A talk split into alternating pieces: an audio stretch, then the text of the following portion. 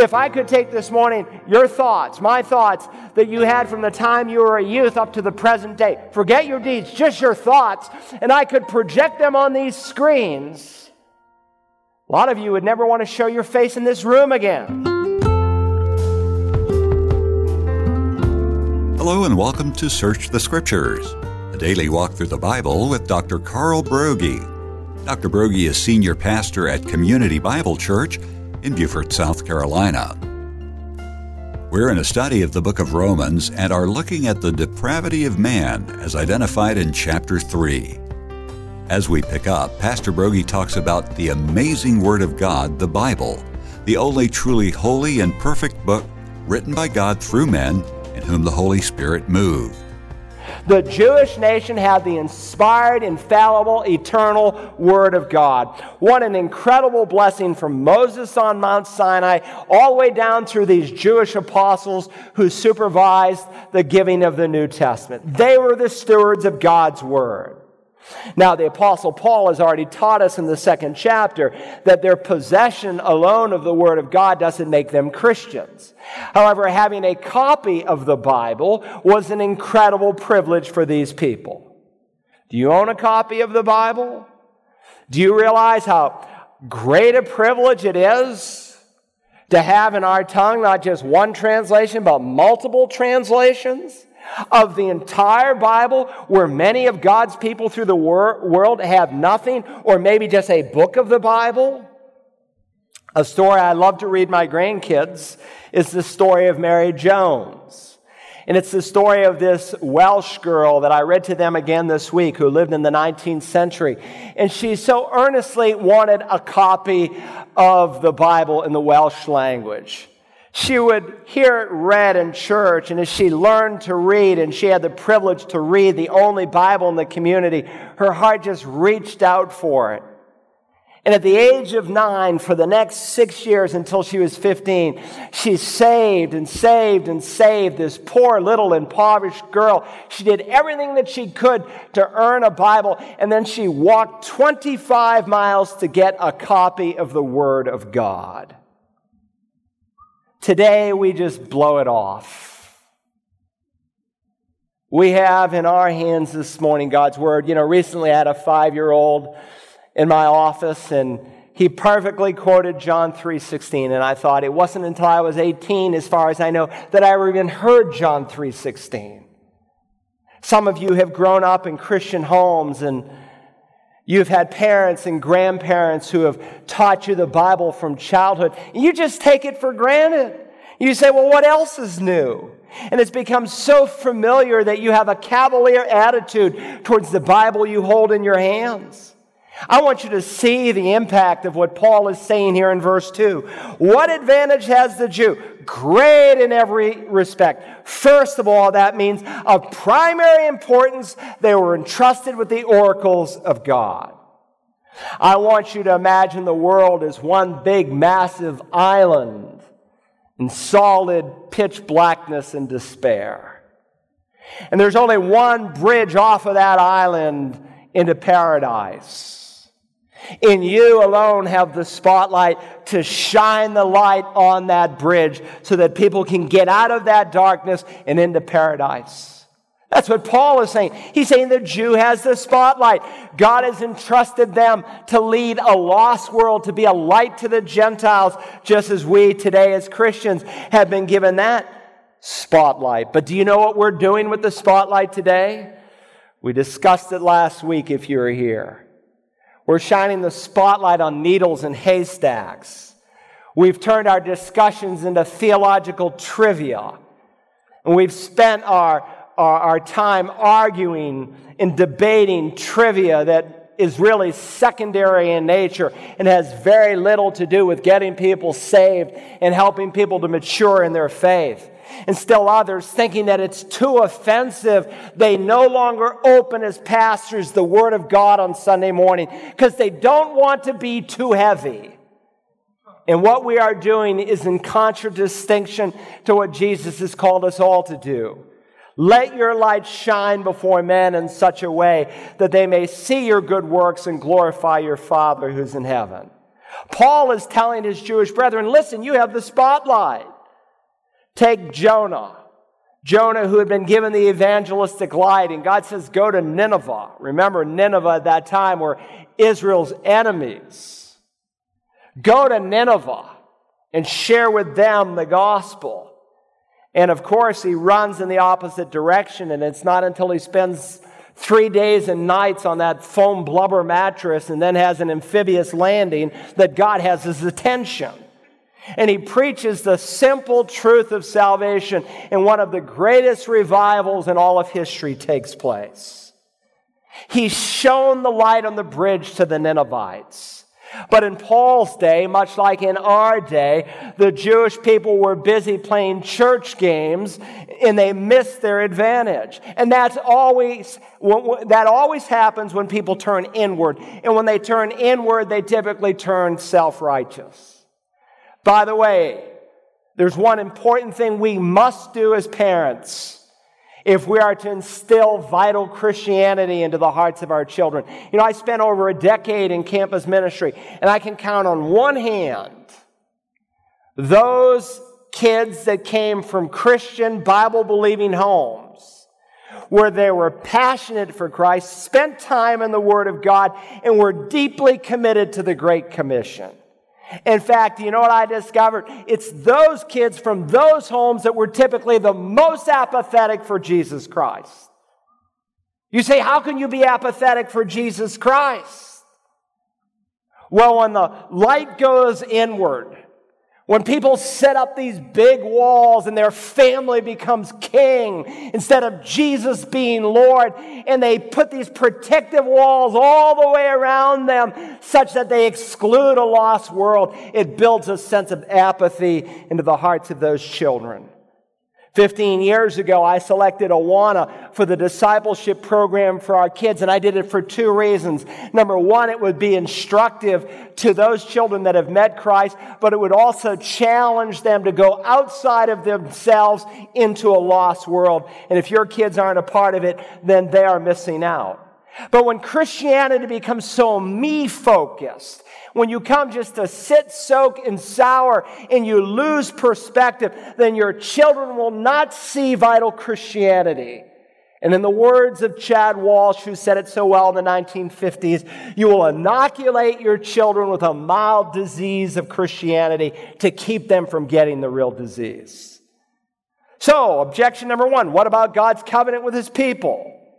Then he deals with objection number two. What about God's faithfulness? What about God's faithfulness? Verse three, what then? If some did not believe, their unbelief will not nullify the faithfulness of God, will it? Now, follow, follow closely the objection that Paul anticipates from his Jewish brethren. A Hebrew person would stand up and say, Okay, Paul, you're saying that the Jewish people are in unbelief. But don't forget, God made a covenant with us. God made a unilateral, unconditional covenant with Abraham. Are you saying that because of the unbelief of the Jews that that will nullify or cancel the covenant that God made with his people? Just because we are not faithful, are you saying that that means God is going to break his covenant? In essence, they're raising a question. They're saying, we got you, Paul. For you to say that God is going to break his covenant, then you are saying that God is less than truthful, that God is immoral, and you cannot say that. And Paul's answer is me genoito. May it never be one of his favorite expressions in this epistle. Uh, to capture the emotion of it, a number of translations render it differently. Absolutely not. Of course not. Not at all. By no means. Perish the thought. Don't be ridiculous. Now read further into verse 4. May it never be, rather, let God be found true, though every man be found a liar. Paul is saying, even if every person on the face of the earth were an outright liar, when God says something, he means it. Many of you know that God made some unconditional promises to the Jewish people, some that are still yet to be kept. And when we come to Romans 9, 10, and 11, Paul will describe them in great detail. But for right now, Paul substantiates his point that God is faithful in spite of the faithlessness of people because God remains faithful to himself. Paul explains it with an Old Testament illustration. Notice, as it is written, that you may be justified in your words and prevail when you are judged. Now, we can't really appreciate that quotation unless we know where it came from and the context of it. Now, in the Bible, in the New Testament, whenever you see the phrase as it is written, you know, I hope, that it is introducing an Old Testament quotation. And just so you don't miss it, different uh, publishers do it different way, but the uh, Lockman Foundation and the New American Standard, they put Old Testament quotations in all capital block letters. You see that? In addition, if you have the New American Standard with marginal notes, you will see that this verse is divided into three parts. And they do this all the way through. And it's a great blessing and it's a great Bible study tool for you. If you will notice the small letter A right before the word may. You see that? And then there's the B part of the verse right before the word a liar. You see that? And then there's the letter C right before the quote. Now, if you go out into the margin and you look at verse 4, it gives you cross references for A, B, and C. And in this case, for C, they give you the actual place in the Old Testament where this quotation comes. And where does it come from? Psalm 51 4. Exactly. So turn to Psalm 51 for just a moment. And again, if you're new to the Bible, Psalms are about dead center in your Bible. Just go to the middle of the Bible and you'll be in the Psalms and go to Psalm 51. Now, when you come to Psalm 51, you will see a chapter title above the psalm. Here in the New American Standard, it says a contrite sinner's prayer for pardon. That's not inspired, that's just a chapter title. I pulled out a couple of uh, different translations. I pulled out one King James, and the chapter title says, A Prayer of Repentance. Another King James version done by another publisher said, A Prayer for Cleansing. Another translation of the Bible says, a prayer for restoration. That's not inspired. But the header that you see above this particular psalm is inspired. It says for the choir director, because remember the psalms are hymns that the Jewish people sung. And so this is a note given to people like Matt that they should select a tune that would fit the particular words that are given here. He says, a psalm of David when Nathan the prophet came to him after he had gone into Bathsheba. Now that's inspired. And in some versions of the Bible, in fact, in most other languages of the Bible, including in your Hebrew Bible, but you travel to other parts of the world, that's verse 1.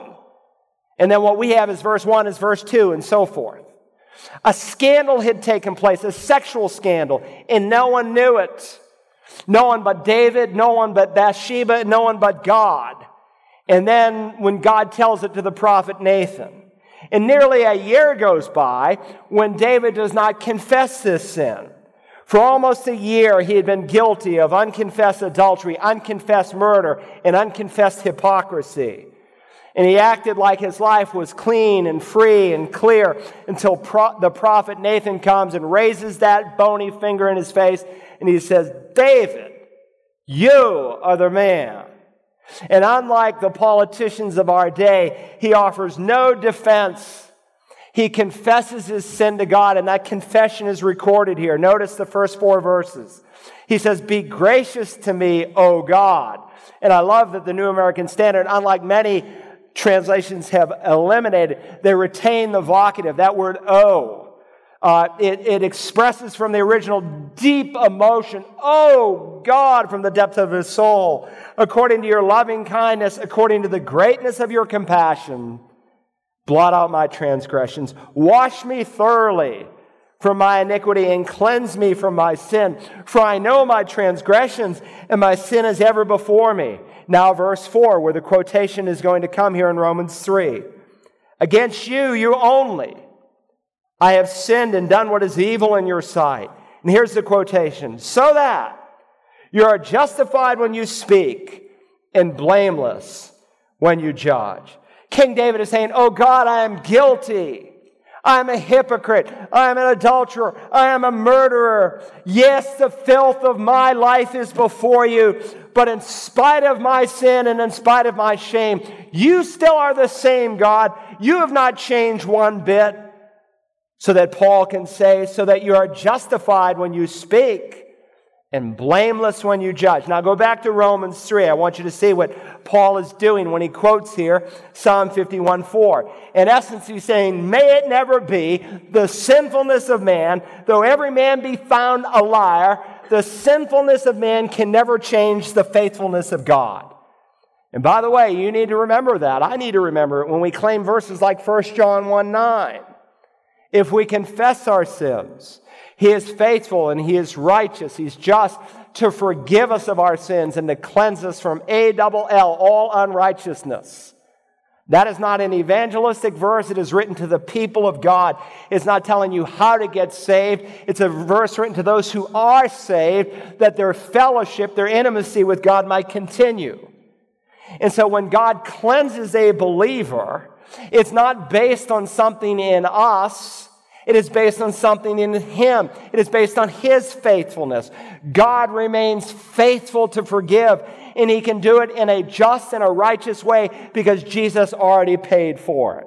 If I have a million dollars in the bank and I go and present the teller with a check for a hundred, I don't have to beg and plead and cajole to have her meet my request because of what is in my bank account. Now, if I have no bank account, I can write a check, but it will be meaningless. And some people are trying to claim 1 John 1 9 when they've never been saved. And they think somehow they're going to be saved by confessing their sin. And you're not saved by confessing your sin. You're saved by your faith in the gospel in Jesus who died, was buried, and was raised again. But while judicially, positionally, all of my sin, past, present, and future, have been dealt with, experientially, God wants me to know that forgiveness. And so the basis of God cleansing you is not your tears, it's not your pleading, it's not your be- begging, it's not your earnestness. It's God who in his faithfulness can cleanse you time and time and time again because Jesus paid for it. And of course, according to 1 John 2 1, this is not a motivation to sin. This is a motivation not to sin. I write these things to you, brethren, that you may not sin. So now, with that spiritual commercial aside, don't miss the point that Paul wants to make here. He's saying that in spite of all of the sin in the nation of Israel, it will not change God's faithfulness one bit. So he asks, What then? If some did not believe, their unbelief will not nullify the faithfulness of God, will it? May it never be. Rather, let God be found true, though every man be found a liar, as it is written, that you may be justified in your words and prevail when you are judged. God is faithful and just in spite of the lying, wagging tongues of men. Now, in verses 5 through 8, he is going to highlight another point that the faithfulness of God towards Israel does not allow them to escape judgment. So that brings us to the third objection. What about God's righteousness. What about God's righteousness? Now, their reasoning, as we'll see here, is a little warped, as the reasoning of most lost people is warped. Because without a born again mind, without the mind of Christ, it's difficult to perceive some of God's ways. Verse 5 If our righteousness demonstrates the righteousness of God, what shall we say? The God who inflicts wrath is not unrighteous, is he? And Paul says parenthetically, I'm speaking in human terms. The Jew who is arguing with Paul is saying, if my sin gives maximum opportunity for God to demonstrate how righteous he is, then why do you find fault with me? The point they're trying to make, and I know this is meaty, but pay attention. He is saying, in essence, the more unrighteous the criminal is, the more righteous the judge appears. So how can you blame us? How can God blame us? If our righteousness benefits God because it displays His glory and His character more starkly, then how can God judge us with His wrath? Wouldn't that be unfair? And Paul says, I'm speaking in human terms. I'm speaking in fallen human logic, and it's almost embarrassing for him even to write it. So he denies their logic. Verse 6 May it never be. And he counters their logic with a question For otherwise, how will God judge the world? To question God's justice is to attack his competence to judge. All right, objection number four. What about God's glory? He further explains their twisted logic now in verse 7. But if through my lie, the truth of God abounded to his glory, why am I also still being judged as a sinner? That is, if through my falsehood and my unfaithfulness, God's truth and faithfulness shines all the more, then how can God possibly judge me? And why not say, verse 8, as we are slanderously reported, and as some claim we say, let us do evil that good may come. That's the same kind of faulty reasoning people use to get today. They use it against pastors like me. They say, okay, Broggi, you teach salvation totally by the grace of God, that it is free, it is unmerited, it can't be earned, it is just humbly received. What you are teaching, they will say, is that you can just get saved and live however you want. And so it's not unusual for pastors who are grace preaching pastors to be slandered. And that's what these people were doing concerning Paul. They were saying, let's sin all the more by persisting in our unbelief because God's faithfulness is demonstrated all the more, and in that he is glorified. And Paul says, that's ridiculous. Sin never displays the righteousness of God. Sin never displays the glory of God. As a matter of fact, these objections just show how depraved and fallen you are. And so he just says their condemnation is just. They're going to get what they deserve. All right, now, very quickly. He steps back now. He's done, he's dealt with the moralizer. He's dealt with the religious man. He's dealt with the pagan hardcore idolater. Now he takes the whole human race, and we see an evaluation of the human race from God. Now follow verse 9. What then, he asks, are we better than they? Now, we here refers to the Jews. Some translations will actually interpret it for you.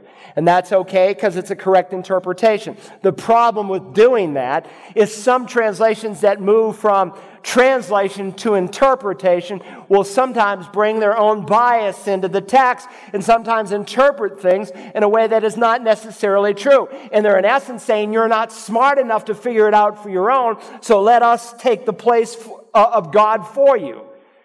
Are we, it's just a pronoun, are we, meaning Jews, better than they, meaning non Jewish people? And Paul says, not at all. Not at all. What do you mean, Paul? You just said in chapter 3 and verse 1 that there was great advantage to being a Jew. Well, again, you need to understand this advantage in terms of privilege, not in terms of favoritism. The Jews, again, were privileged to be keepers of the scripture, but that did not mean that they could escape the judgment of God. For, he says, we have already charged that both Jews and Greeks are all under sin. No exceptions, no preferences, no favorites, no special cases, because the Supreme Court of all creation has spoken. God is saying through his apostle, I don't care if you're white or black or brown or purple. I don't care if you're Asian, African, or European. Everyone has the same problem. The whole human race has a sin problem. We're under sin. The problem is not a racial problem. The problem is, in essence, a sin problem. It's not an ethnic problem, it's a sin problem. The heart of the problem is a problem of the heart. That's what Paul has been pa- painting. And so now he moves from being an attorney to being a doctor. And like a spiritual sur- uh, surgeon, he cuts us open and he goes from our heads all the way, from our head all the way down to our toes. And he does it by stringing together six Old Testament passages, five from the Psalms and one from the book of Isaiah. In verse 13, you might want to circle or underline the body parts. He speaks of our throats, our tongues, and our lips. If you look at verse 14 here, he writes of our mouths. Uh, in verse 16, of our feet. And finally, in verse 18, of our eyes. He demonstrates from these passages that man is totally depraved. Now, unfortunately, the doctrine of depravity, or in more popular terms today, what we call total depravity, is often misunderstood. So, what do we mean by total depravity? Does it mean that everyone is just as mean as he can be? No, not at all. You could be meaner if you tried, but please don't try. Has it meant that all human beings are just as wicked and depraved as they could be? No, not all people are drunkards or thieves or murderers or adulterers. But the average person on the street, when they hear total depravity, they think evangelicals are painting a misrepresentation of man, that we're saying that man is as bad as he can be. And that's not what the Bible teaches. Experience itself would show that there are many even lost people who are kind and generous and benevolent towards others. The doctrine of total depravity describes that man is as bad off as he can be.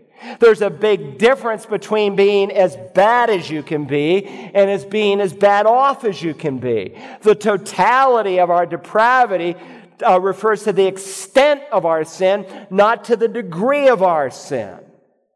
And so this is important as you think your way through it.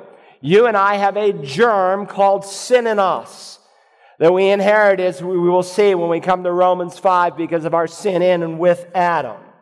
And Paul is going to describe just how bad we are. As the prophet said, the heart of man is deceitful above all things, desperately wicked. Who can understand it? There are three people sitting in your seat this morning the person that you are, the person that you could be if you were totally yielded to the Spirit of God, and the person that you potentially have the capacity to be. If I could take this morning your thoughts, my thoughts that you had from the time you were a youth up to the present day, forget your deeds, just your thoughts, and I could project them on these screens, a lot of you would never want to show your face in this room again. Well, God is going to describe what man is like. God will say in Genesis 8:21, the intent of man's heart is evil from his youth. Hitler was not an anomaly. He was not some phenomena. He is what all of us have the capacity in our fallen Adamic nature to do. The Bible says in Psalm 51, you were conceived or you were shaped in iniquity. Jesus said in Matthew 7 11, you, meaning you all, everyone, are evil. That's Jesus' assessment of man. Listen, if you were placed in a certain position, in a certain set of circumstances, there's no telling what you would do. The best we could ever be pales in comparison to the surpassing perfection and holiness of Jesus Christ. That's why it's impossible to have communion with Him apart from His grace and His grace alone. To add anything to Jesus Christ as the only way to salvation simply corrupts any chance. For a copy of today's study entitled The Depravity of Man, Call Search the Scriptures at 877 787 7478 or visit our website, searchthescriptures.org, and download program number ROM11. And of course, you can always hear all of Dr. Broggi's messages on the Search the Scriptures app for smartphones and tablets. Don't forget, our Search the Scriptures trip to Israel has been rescheduled to May 11th through the 21st of next year. But in order to meet all of Israel's security prerequisites, you need to register by February 11th, 2022. Get all the details at stsisraeltour.com. Tomorrow we conclude our look at the depravity of man. Join us then as we search the Scriptures.